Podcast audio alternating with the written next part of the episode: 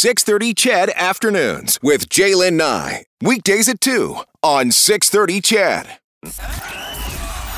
This is the 630 CHED Elks Report.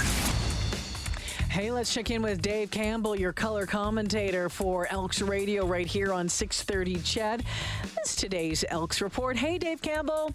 Hello, Jalen. All right, let's start with uh, Derel Walker. So he left uh, practice yesterday with what appeared to be a hand hurt. I'll put it that yeah, way. hand, finger. Yeah, I'm not sure what happened. You, I mean, the, the thing that you hope that didn't happen is he fractured it. Yeah. Right. That would be terrible. If it's a if it's a sprain, um, you can deal with that. But unfortunately, Jalen, he's not playing Yeah. on Saturday against the uh, Saskatchewan Roughriders, which is tough. I mean, he had, uh, I, I thought, a, you know, a, a pretty decent game against uh, the the Lions. I, I thought the Lions, uh, obviously, were were way way better than the Elks, but I thought offensively the Elks did show some uh, flashes and six catches, 64 yards. So he's out. I don't know if he's on the one game or the six game injury list. Of course, fans are, and myself included, and you included, are going to hope it's the one game injured list and not the six game. So, but the Elks dealing with some injuries early. But Caleb Holley, who's a five year veteran in the CFL, he was released earlier in the week. He is now back. Interesting story here, Jalen, because he flew home to Vegas.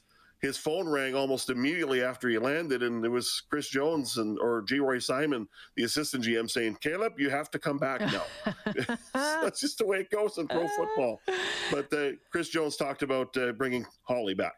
You know the salary cap's just a, it's tough, you know, and uh, he's a he's a pros pro, and you know when he left, he texted me and said, "Hey, I'll be here for you," and then you never know in 24 hours, 48 hours, we need him right back. So I mean, he's he's a good guy, he's a he's a good teammate. Uh, again, he's just one of, he's one of our guys. Yeah. And Holley caught a 58 uh, yard touchdown pass in the first preseason game in Winnipeg uh, from Nick Arbuckle. Uh, looked pretty good on that play. So uh, he's back. He's in the playbook. He knows Okay. the playbook very well.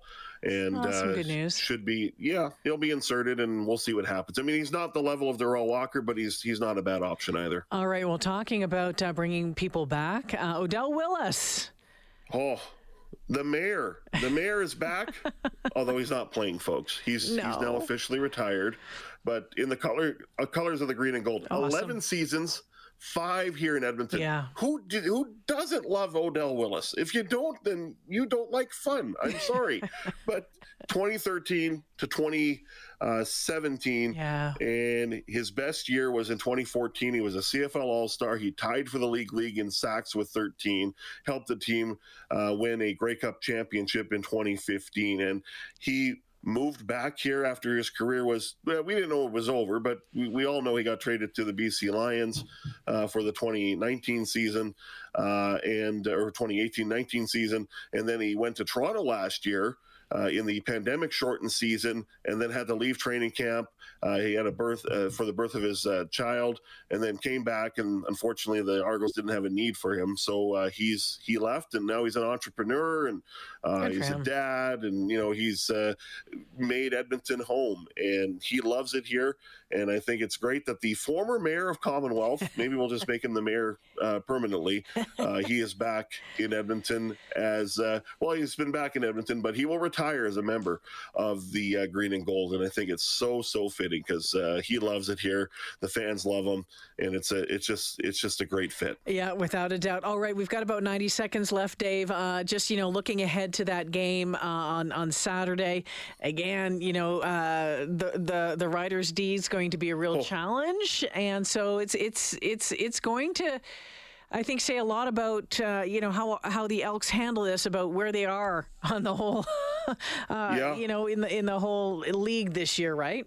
Yeah, you call it like a, a litmus test or something like that, but it's a measuring stick for sure to see where the Elks are. Who, let's face it, I mean, they don't have the luxury of what the Riders have, or even the Lions had last week, or even the Bombers or the Stampeders. I mean, they are a basically a thrown together bunch right now, and that's okay as long as you're you're going towards a goal here, and the goal is trying to find a core, trying to find a bunch of players that you can ride with. Uh, but the Riders' defense is ferocious, and they had six quarterback sacks against the uh, Hamilton Tiger Cats last week in a 30 to 13 win uh, on home field. And uh, Jason Shivers is their defensive coordinator, a lot like Chris Jones because he was a uh, assistant coach under Chris Jones here in Edmonton for two years and then in Saskatchewan. But Chris Jones says, "Don't don't say that's my defense that that Jason Shivers is running."